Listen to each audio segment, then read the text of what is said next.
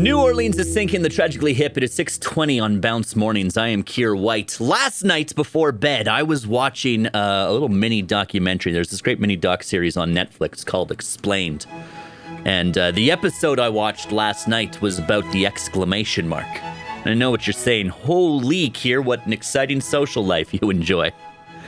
It's a fairly entertaining documentary telling us all about the history of the exclamation mark. However, my big takeaway from it wasn't even the discussion about the exclamation mark. It was about a different hybrid exclamation point that I did not know existed. So apparently, when you see in a book or writing anywhere and you see a question mark chased by an exclamation mark, that's its own exclamation point. What's more, it's a relatively modern invention and it's called the interrobang. That's the best name for a question mark exclamation point mashup I've ever heard. They're talking about in this documentary. They're like, yeah, here's this lady. She invented the interrobang.